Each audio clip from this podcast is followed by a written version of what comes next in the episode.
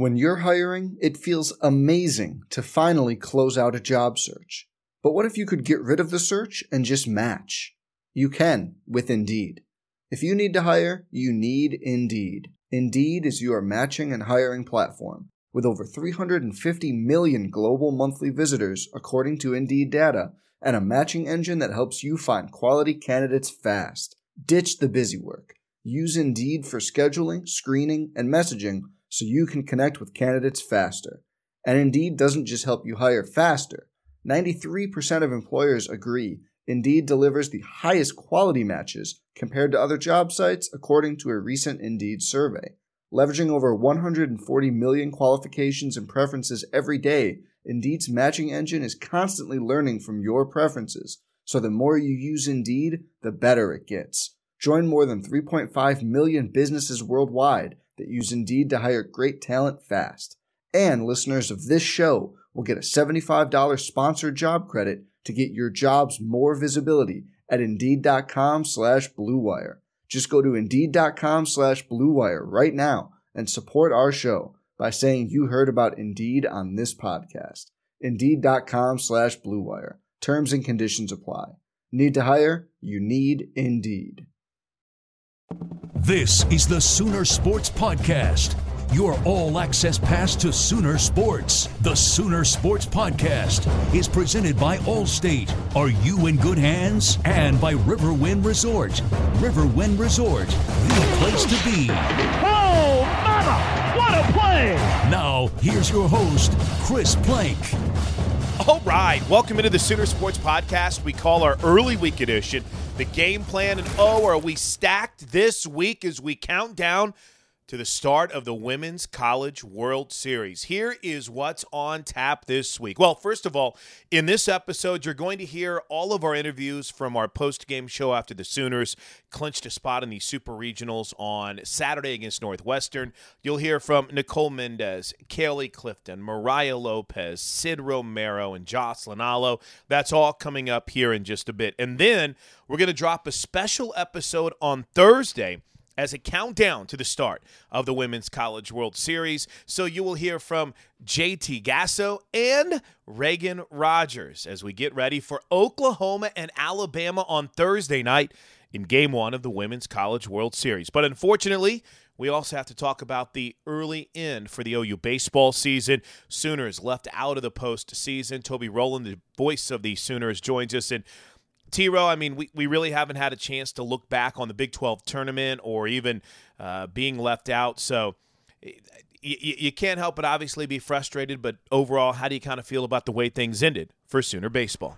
Well, I wasn't surprised that they didn't get in. We kind of stuck with the same prediction for the last month of the season that they needed to get to 35. I think maybe 34 wins might have been good enough.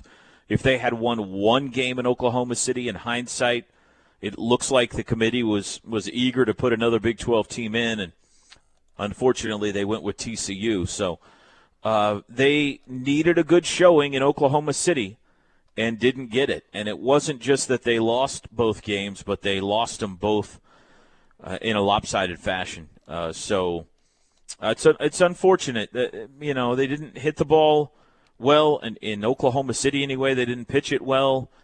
They had that one horrific inning against TCU in which they gave up 14 runs in the fourth, and that was pretty much their season. And you just kind of felt at that moment when that inning was unfolding, because they were leading the game before that, 1-0, and Nathan Wiles was pitching well. He had given up one hit, I think, through the first three innings and struck out five, and it looked like he had his good stuff and this was going to be a good day. And Oklahoma was knocking around the TCU starter a little bit. They weren't scoring much, but they were hitting the ball hard on him.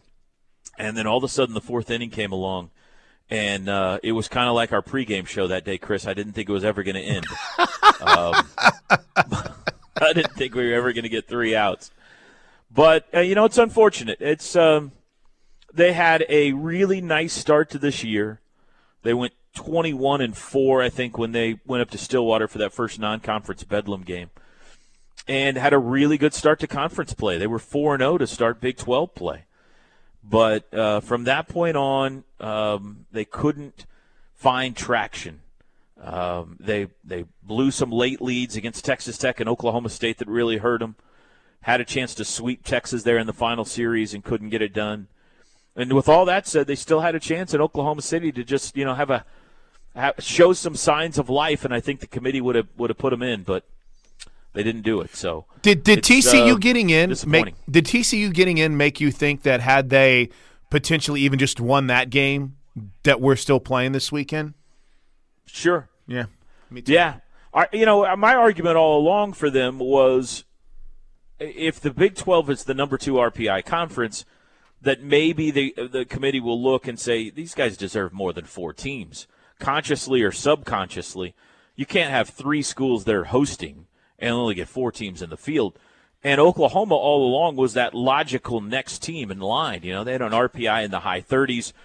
When they played that game the other day, OU's RPI was at, I think, 40, 41, and TCU was at 75 or 76.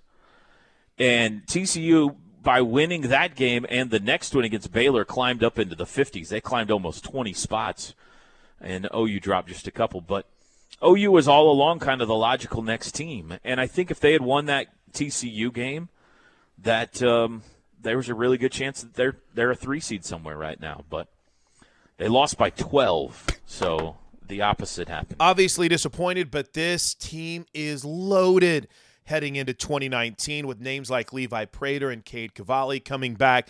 There'll be some holes to replace, but should be a very exciting 2020 for Skip Johnson and the Oklahoma baseball team. All right, let's head back to Marita Hines Field on a Saturday night.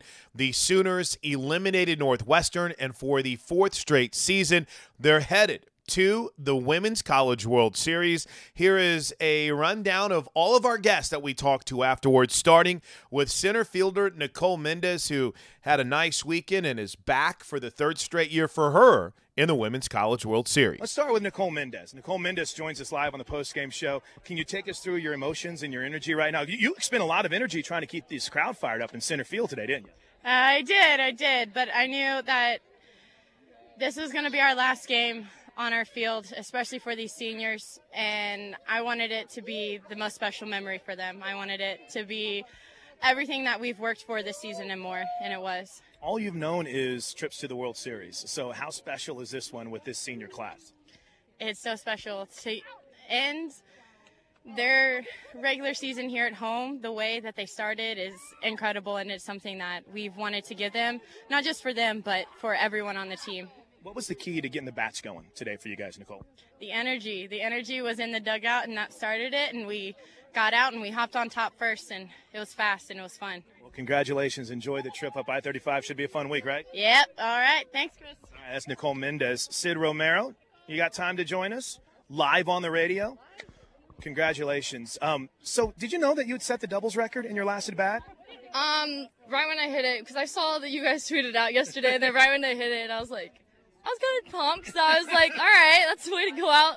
You know, finish. I was pumped, yes. Did it ever register for you at all that, you know, this was going to be at 4-zip, maybe not, but as it got to 5-zip, 6-zip, 7-zip, did it kind of start to register that this could have been your last home game?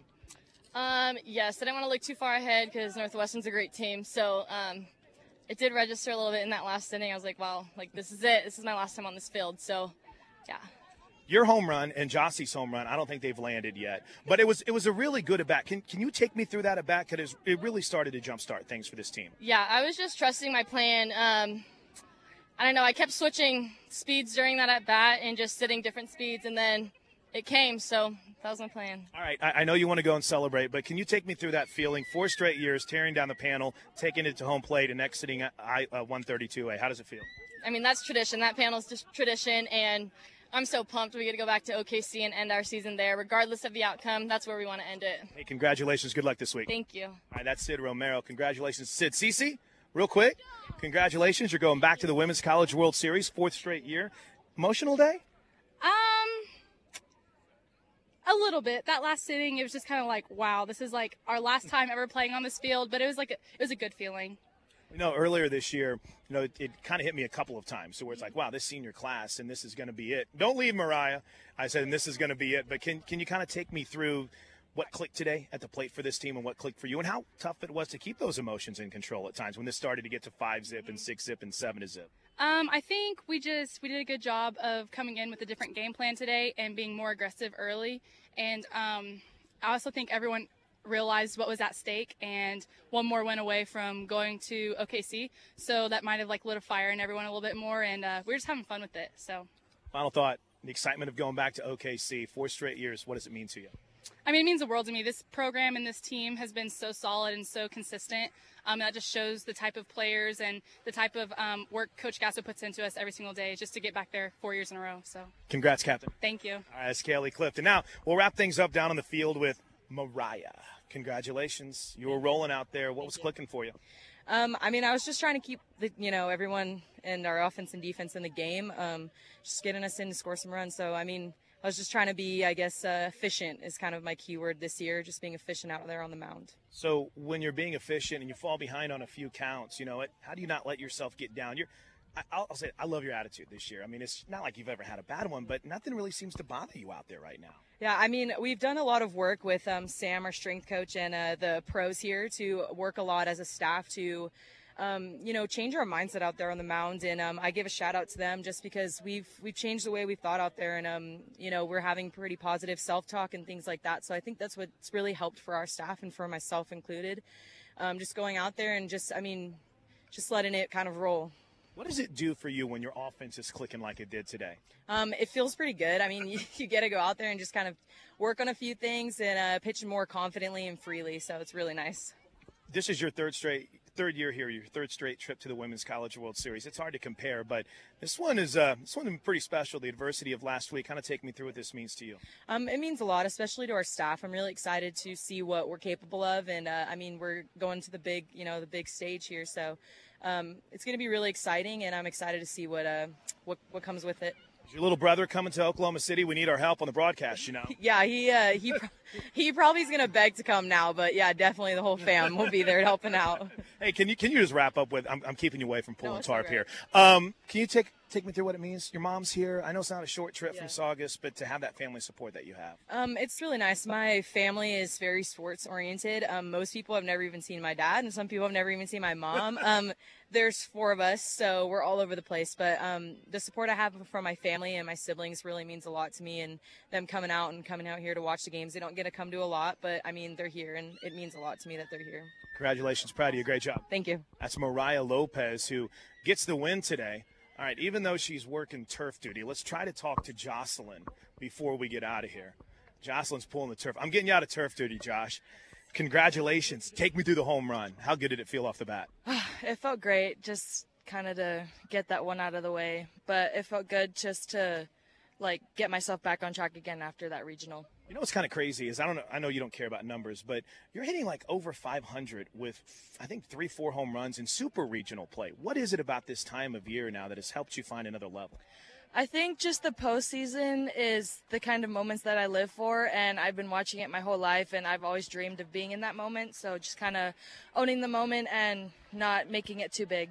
So for you, you've overcome some adversity this year. Is this a pretty special feeling right now? It is. It's very special. Just the struggles that I went through this year definitely made me the kind of player that I am in postseason, but I wouldn't have it any other way.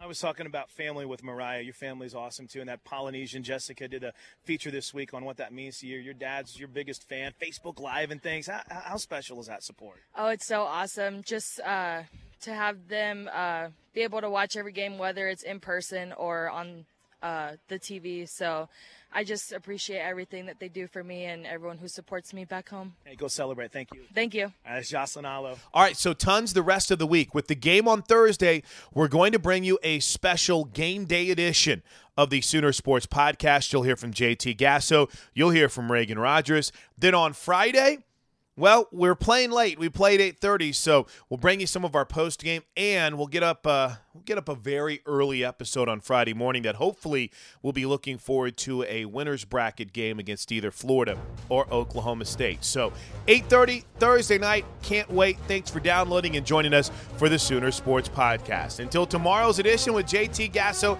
have a great start to your week, and Boomer Sooner, everybody. This has been the Sooner Sports Podcast. Make sure to get all the latest episodes online right now at Soonersports.tv/podcast. And make sure to follow us on Twitter at OUOnTheAir.